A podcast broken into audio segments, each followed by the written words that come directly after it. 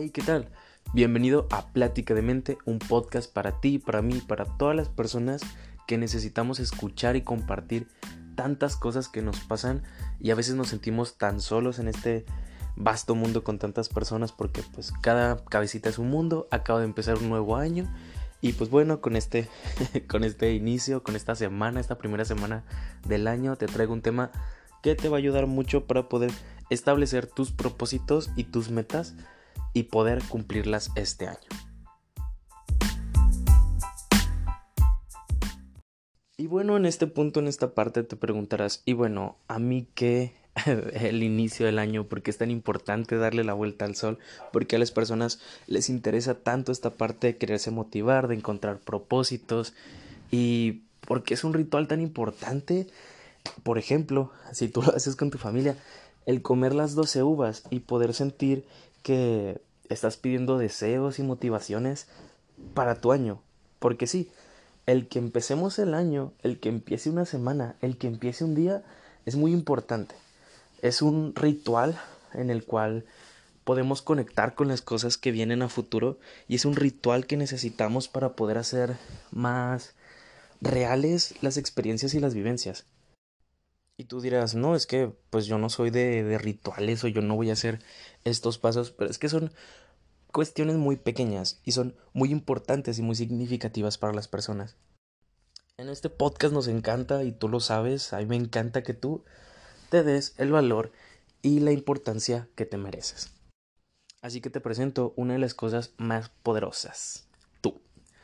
Tú y la importancia que deberías de tener tú a lo largo de todo este año. Obviamente, para empezar este año, te pones a pensar, dependiendo de la edad que tengas, suele ser más complicado y menos significativo el inicio de año, porque dices, pues, que empiece el año no significa que ya voy a cambiar, me voy a renovar como persona, y es cierto, no por empezar el año, no por empezar un, una semana, ya mágicamente cambias como persona, no, para esto necesitamos tiempo y dedicación y más que nada tener esa firmeza y constancia de las cosas que estamos haciendo. Hay que tomar en cuenta que es muy importante la motivación en estos puntos y que te suene fantasioso tal vez no, tal vez buscas en este podcast motivación para poder iniciar tus propósitos, tus metas y poderlas concretar, porque todos los años has estado frustrado, has estado tratando de hacer cosas que no concretas, pero ahorita es el punto en el cual tú puedes dimensionar y hacer las cosas diferentes. Y pues te traigo a un psicólogo, Abraham, Abraham Maslow, no sé cómo se pronuncia, Maslow. Entonces, él es un psicólogo norteamericano, fue un psicólogo norteamericano que planteaba la motivación como un impulso que tiene relación con las actitudes del ser humano para satisfacer sus necesidades, desde las más básicas hasta las más trascendentales. Dentro de las teorías que propuso Maslow en su vida fue la pirámide, una pirámide dentro de las necesidades del ser humano. Y bueno, ¿qué vamos a hacer ahorita para poder estructurar y cambiar tus propósitos? Hay que tener esto planteado antes de querer avanzar y decir, ay, si ahora quiero para este año bajar de peso, este, hacer más ejercicio, comer mejor, ganar eh, tener un mejor trabajo, tener más dinero, todo ese tipo de cosas, primero hay que identificar en nosotros, identifica en ti qué cosas necesitas. Y en la pirámide es de lo más básico de la carrera de psicología y te la traigo para que podamos hacer un ejercicio que te va a ayudar a reconocerte para empezar mucho mejor el año. Aquí nos encanta que te reconozcas, estamos orgullosos de que te reconozcas, así que vamos con eso. En esta pirámide vas a encontrar cinco niveles, ¿ok? De esta pirámide la puedes dibujar, lo puedes anotar en forma de lista, como se te acomode mejor. Hay que entender que dentro de la pirámide son simplemente cinco escalones, pero suelen complicarse conforme avanzamos. el primer escalón son las necesidades fisiológicas. Hay que reconocer en ti qué necesidades tienes de apetito, tanto físico, tan apetito emocional, apetitos de ese aspecto en cuanto a quiero comer esto, pero porque lo como, quiero hacer estas cosas en mi día, o sea, satisfacer tus necesidades como bañarte, ir al baño, comer, eso es las necesidades fisiológicas. Pero dentro de la carrera, en terapia, ¿cómo podemos revisar esto? Bueno, hay personas que encuentran calma cuando se bañan y no lo hacen por bañarse, lo hacen por encontrar un momento consigo mismos y esto es hacer consciente ese tipo de cosas. Tal vez te suene así como muy tipo gurú espiritual, pero es una realidad dentro del mundo de la psicología. Cuando una persona tiene ciertas conductas o hace ciertas cosas, tiene un trasfondo muy grande detrás. Estás comiendo, pero ¿cómo estás comiendo? Estás comiendo en atracones, evitas comer porque te sientes mal con tu cuerpo. ¿Qué, qué tipo de, de necesidades estás cubriendo de acuerdo a cómo te sientes. Esto es muy importante en el área fisiológica. Porque pues obviamente dentro de la pirámide pues Maslow eh, plantea muchas situaciones pues de la índole cotidiana. Como ya te lo dije, comer y hacer tus necesidades. Y pues dentro de eso también entra la necesidad sexual. ¿Qué tanto cubres esta necesidad? ¿Qué tanto la satisfaces? ¿Y por qué la satisfaces? ¿Qué es, ¿Qué es lo que hay detrás de eso? ¿Y cómo te hace sentir? ¿ok? Hay que trabajar respecto en por qué hacemos estas cosas tan sencillas. Hay gente, y a mí me ha pasado, he visto eh, en el consultorio, te cuento una pequeña anécdota de personas que piden ir al baño a mitad de una situación incómoda y es una forma de decir no quiero estar aquí, voy a, voy a saltarme la pregunta y voy a tratar de huir, pero pues no puedo huir porque a fin de cuentas estoy aquí, tengo que confrontar cosas, entonces son esos pequeños detalles de hacer conscientes las cosas cotidianas. Este es un punto súper importante dentro de la pirámide, el saber por qué hacemos las cosas. Sigue la parte de la seguridad, es el segundo escaloncito. Te los voy a hablar así muy genéricamente, pero luego lo entenderás. La parte de la seguridad. ¿Qué es esta parte, este segundo escalón? Pues bueno, estaba la parte de la seguridad física, la empatía, los recursos morales que tenemos, la salud física, en cuanto a, bueno, cómo siento mi cuerpo, cómo siento mi respiración, cómo me siento gangoso, me siento cansado, me siento incluso de cualquier parte, mi, mis uñas, mi cabello, mis ojos los siento más cansados últimamente, mis oídos me molestan, la respiración la siento cortada, me siento acelerado, toda esta parte de cómo me siento física y mentalmente, también va la parte de las emociones. Y obviamente en esta seguridad también entra qué tan segura está mi familia, qué tan segura está la salud de las personas que me importan. Esto entra dentro de la parte de la seguridad de la salud, en este segundo escaloncito. Y después viene y evolucionan estos escalones a el escalón social. porque un escalón social? Bueno, ahorita hablábamos de la de la familia, pero ese tipo de seguridad, cómo nos mantiene o por qué nos mantiene interesados en estas personas. En el escalón social es donde revisamos cómo nos sentimos respecto a la familia, los amigos, la pareja y estas relaciones interpersonales que formamos todos los días con compañeros de trabajo, con personas que eh, manejan el autobús, que nos ayudan en cosas de la casa, que son personas con las que trabajamos y que simplemente topamos con ellos esporádicamente a lo largo del día. Esto es la parte social de la pirámide. Cómo van nuestras relaciones y nuestras conexiones, nuestras formas de hablar, nuestras formas de conectar y la respuesta que tenemos a cómo responden las personas. Después está la parte de la estima y del reconocimiento. ¿Por qué estima y reconocimiento? Ok, ya revisamos el cuerpo, la mente, la salud, esta parte de cómo vemos a las personas y bueno, sigue la parte de el estima y el reconocimiento, cómo es que todas estas miradas, todas estas palabras nos hacen sentir, cómo me hace sentir mi familia, cómo me siento en cuanto a los éxitos que estoy teniendo, a los logros, las metas que cumplo, el reconocimiento, el respeto y la confianza. Todo esto va estructurado con los escalones de más abajo. Obviamente son una forma de estructurarlos para que dentro de la psicología podamos revisar de escalón por escalón e ir relacionando. Hablamos del éxito y la seguridad, bueno, cómo nos sentíamos al principio de la pirámide, al principio de revisar esto físicamente, de salud física, de salud mental, de las relaciones y cómo eso se va construyendo para una estima y un reconocimiento tanto propio como el de los demás porque en, en esta pirámide estamos tanto en busca de estas cosas y en revisión de lo que ya tenemos. De eso se trata la pirámide y la teoría de Maslow. Y bueno, sigue esta parte de la autorrealización. Nos sentimos autorrealizados. ¿Y qué significa esto? Tal vez suene muy a gurú espiritual. lo repito, así suena este tipo de teorías humanistas sociales que revisan toda esta parte de cómo te sientes y cómo te desenvuelves en el entorno. Y bueno, la autorrealización es de la punta más complicada de la pirámide de poder explicar o entender para personas que no revisan mucho las intenciones o los trasfondos de lo que están haciendo. Así que te la presento, es la autorrealización. Cada escalón va evolucionando en cuanto a necesidades, pero cada escalón no va a dejar atrás lo que ya sucedió.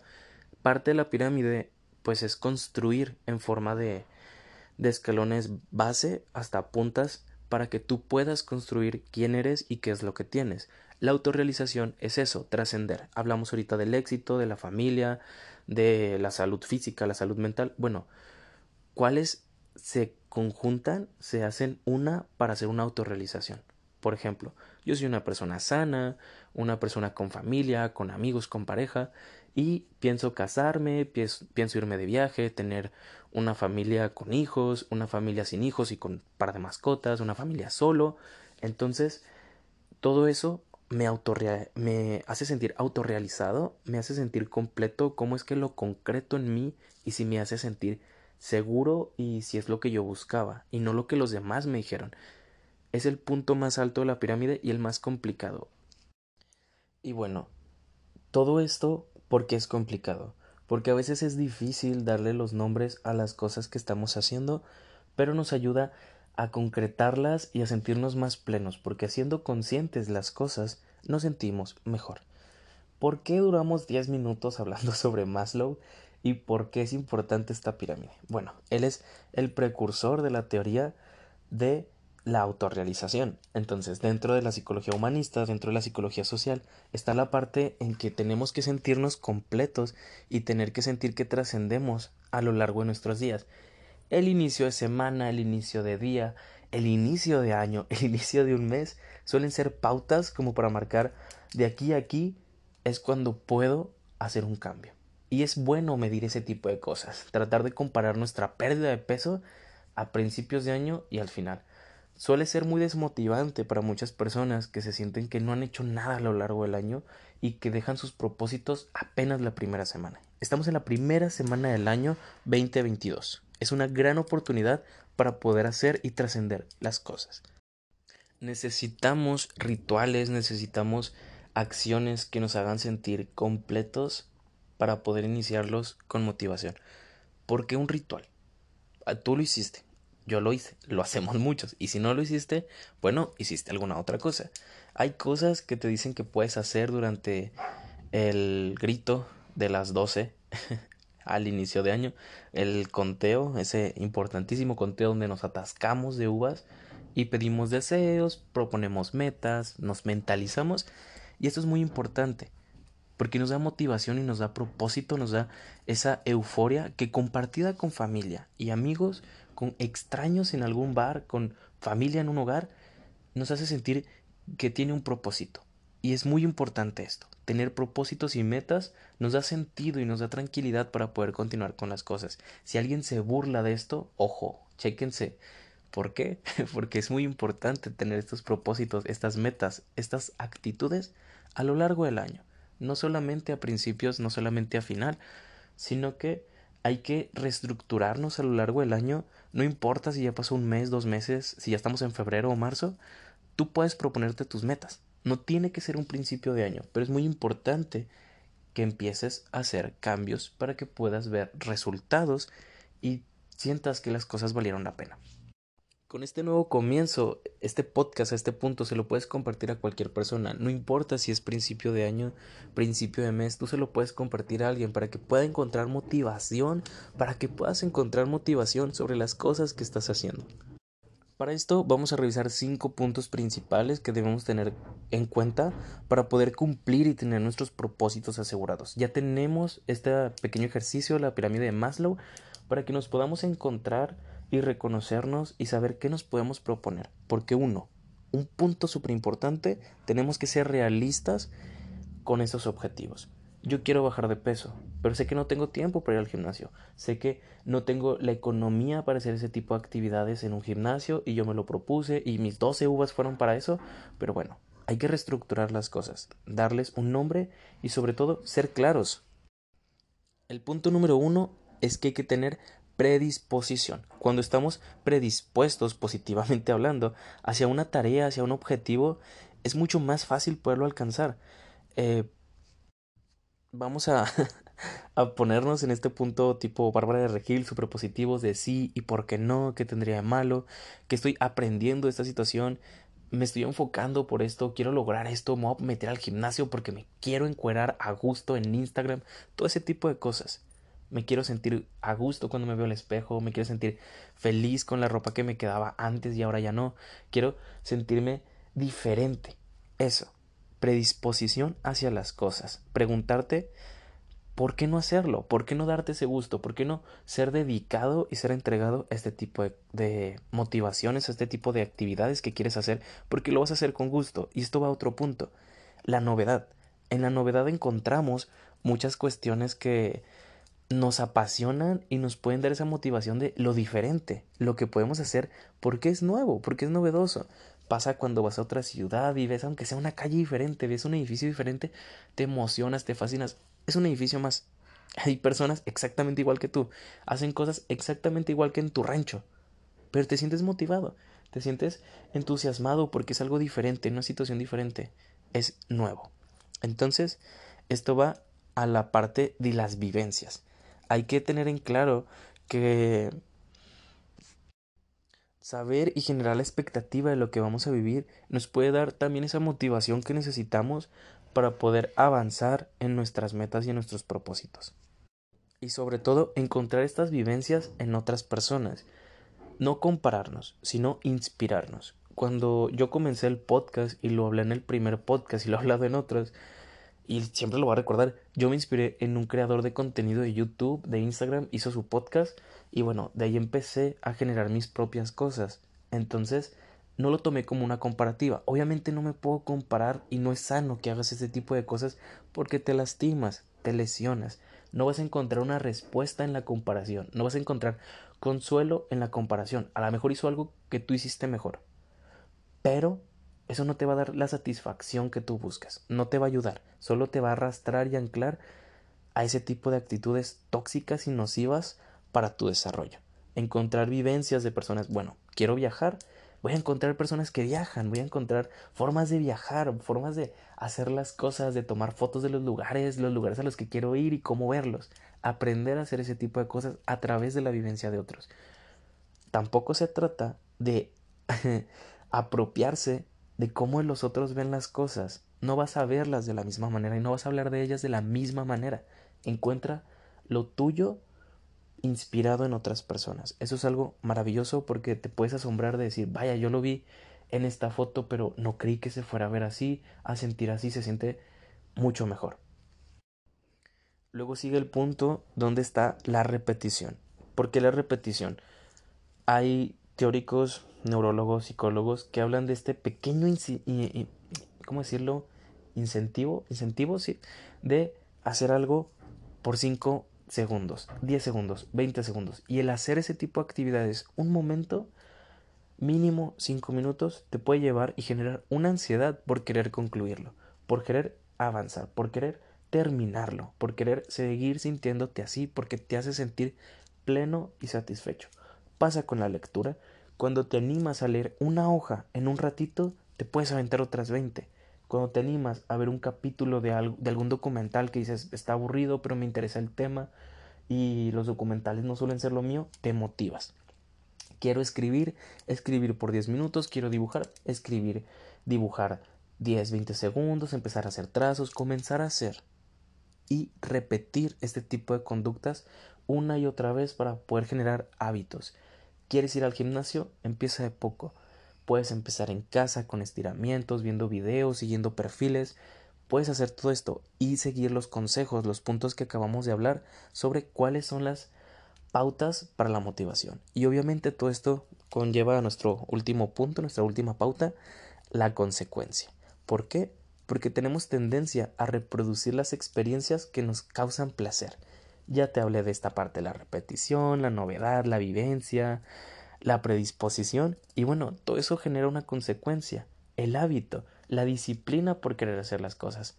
Ya lo puedes hacer 20 minutos diarios, una hora diaria, dos horas diarias diarias. Ahora puedes ponerte horarios y ser más estructurado y disciplinado a lo que quieres.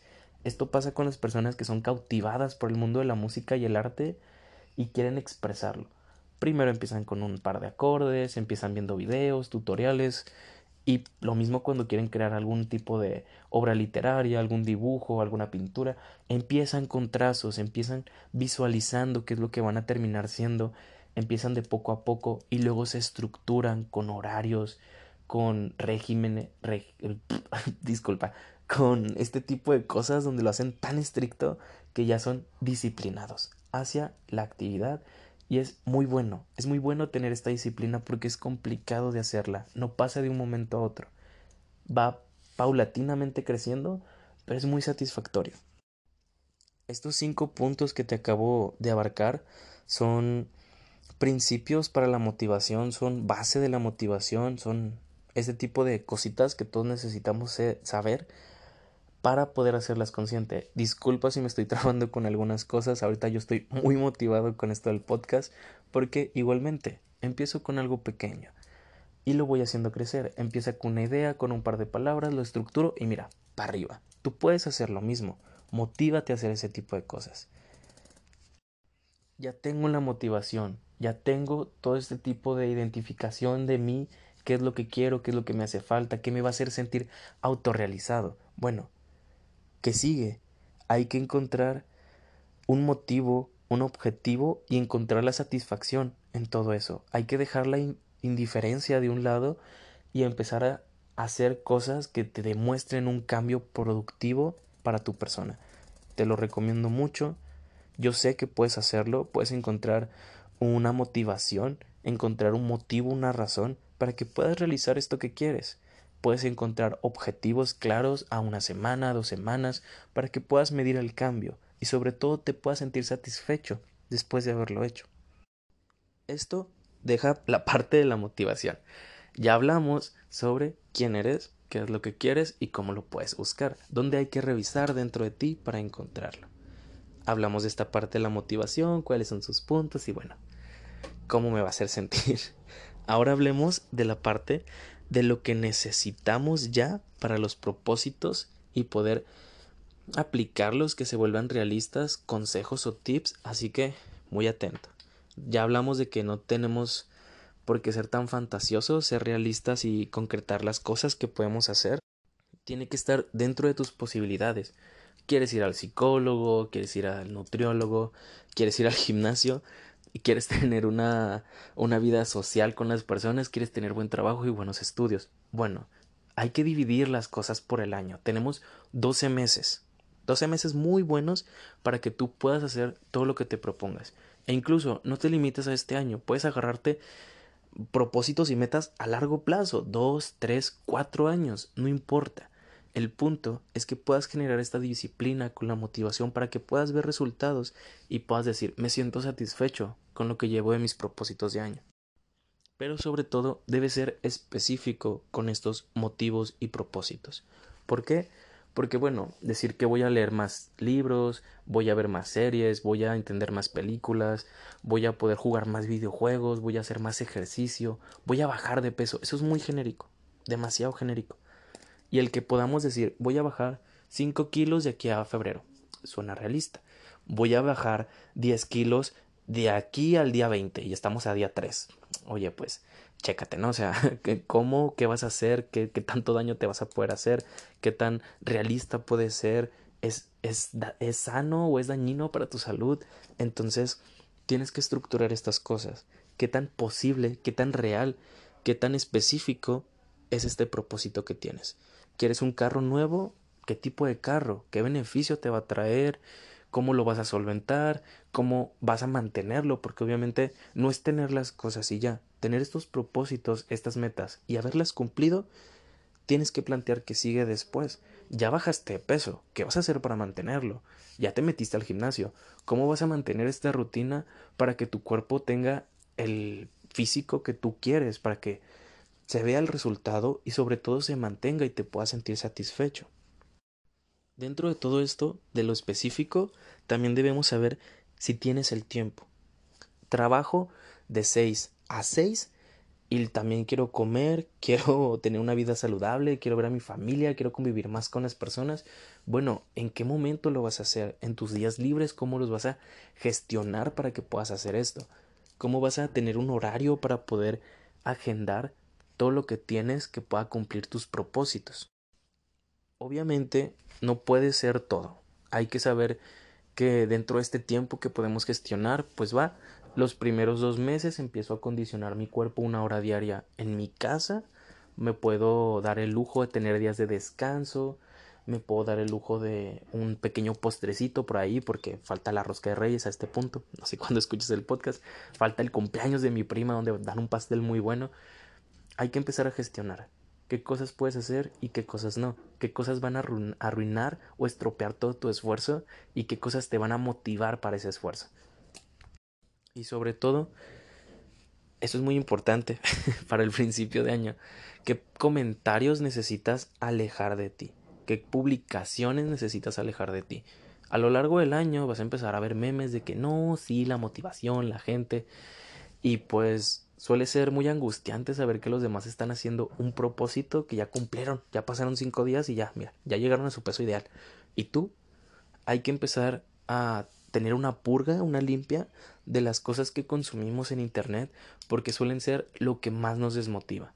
Podemos encontrar, lo hablamos ahorita, la inspiración en otros perfiles, pero también tenemos familiares o conocidos que suelen publicar sobre la gente ridícula que, que no cumple sus metas, que se proponen maravillas y no las hacen. Bueno, o sea, yo me propuse maravillas y quiero hacer maravillas, quiero cumplir todo eso y tengo las herramientas y el conocimiento para poder hacerlo. ¿Por qué no? ¿Por qué no hacer maravillas por mí? Si hay gente que no le gusta ver que otras personas hacen maravillas por ellos, sácales de tu camino. Ponte a pensar qué cosas me rodean para no alcanzarlas, para no alcanzar estas metas. Es la gente, es lo que tengo en mi casa. Puedo hacer incluso una limpia en mi casa sobre ropa que sé que me hace sentir inseguro. La puedo vender, la puedo donar, la puedo regalar a un familiar. Eh, comidas que me hacen daño en mi casa que pues bueno, a lo mejor yo no controlo. La despensa lo hacen mis papás, lo hace mi hermano, lo hace un tío, mi abuela. Pues bueno, ¿qué puedo hacer con lo que ya hay en mi casa? ¿Cómo puedo alejar de mi cuarto los bolos que me dieron, los dulces que me regalaron en el rosario, en las fiestas? ¿Qué puedo hacer para limpiar mi espacio y hacerlo sentir más seguro? Más seguro para mis metas y mis propósitos de año. Hay que tener en claro que necesitas disciplina, recordatorios a lo largo de la semana, a final de mes. Puedes hacerlo con papelitos, con un calendario, pegar post-its. Eh, pues sí, papelitos a lo largo de tu cuarto, decir, este mes logré esto, esta semana logré esto, ya acabé este libro, a lo mejor solo leí un libro al año, pero lo logré, lograste algunas cosas. Leí estos artículos, me puse a trabajar en mi tesis, me puse a hacer estas cosas, hago revisiones por semana, incluso por día en la noche me pongo a reflexionar con un cafecito de cómo van las cosas, qué terminé haciendo, qué fue lo que hice y qué qué fue lo bueno y lo malo de, de hacer esa, de cumplir esa meta, que tuve que sacar, que tuve que agregar. Y necesitas ir de poco a poco. Obviamente no vas a conseguir el cuerpo de Adonis de aquí a mañana, pero de aquí a mañana ya no vas a estar como hoy. Vas a poder tener un progreso si empiezas, si empiezas a trabajar en ti, si empiezas a ver por ti, si empiezas a tener esta disciplina por ti. Esto es lo que te puedo decir sobre el tema. Hay algunas otras cosas, pero sería muy redundante el ser disciplinado, tener motivación, encontrar todo esto. Ya lo hablamos. No hay que darle tantos giros ni tantas vueltas al tema. Ya lo tienes. Te dejo aquí este material, este contenido. ¿Cómo te hace sentir? ¿Qué motivación acabas de conseguir de esto? ¿Qué desmotivación acabas de conseguir de esto? Me lo puedes platicar en Instagram. Aquí está el correo también. Entonces, te platico. Mi Instagram es cultura de la mente lo puedes encontrar, nos puedes compartir, nos puedes... Incluso a mí me gustaría mucho que me dijeras, estoy escuchando ahorita el podcast, acabo de encontrar estos propósitos en mí. Yo feliz y maravillado de poder escuchar, de poder saber que estás aquí en el podcast. Es un gusto tenerte, es un gusto tenerlos. me siento muy motivado a que hay personas que lo comparten porque la aplicación me avisa cuando tuvo tantas compartidas de 10 a 15, me dice cuántas personas lo escuchan, cuánto duran escuchándolo y eso también me ayuda mucho, me ayuda mucho a estructurar el podcast. He mejorado, he empeorado ciertas cosas, las he cambiado, que es lo importante. El cambio es bueno. Y para ti, yo sé que este podcast te puede ayudar, a mí me ayuda, a ti te ayuda, a nosotros nos ayuda. Entonces, compárteselo a alguien, toma tus apuntes, haz tus ejercicios. Aquí tienes material para que podamos seguir creciendo e empezar de maravilla este año. Te deseo el mejor inicio de año, el mejor inicio de semana, el mejor inicio de tarde. A lo mejor ya pasaron de las dos, este podcast no sé a qué hora se escuche. Así que te deseo lo mejor para ti, para tu familia, para tus amigos, para tu perrito, mascota. ¿Tienes un cuyo? A mí me gustan los cuyos. Así que un saludo. Nos vemos.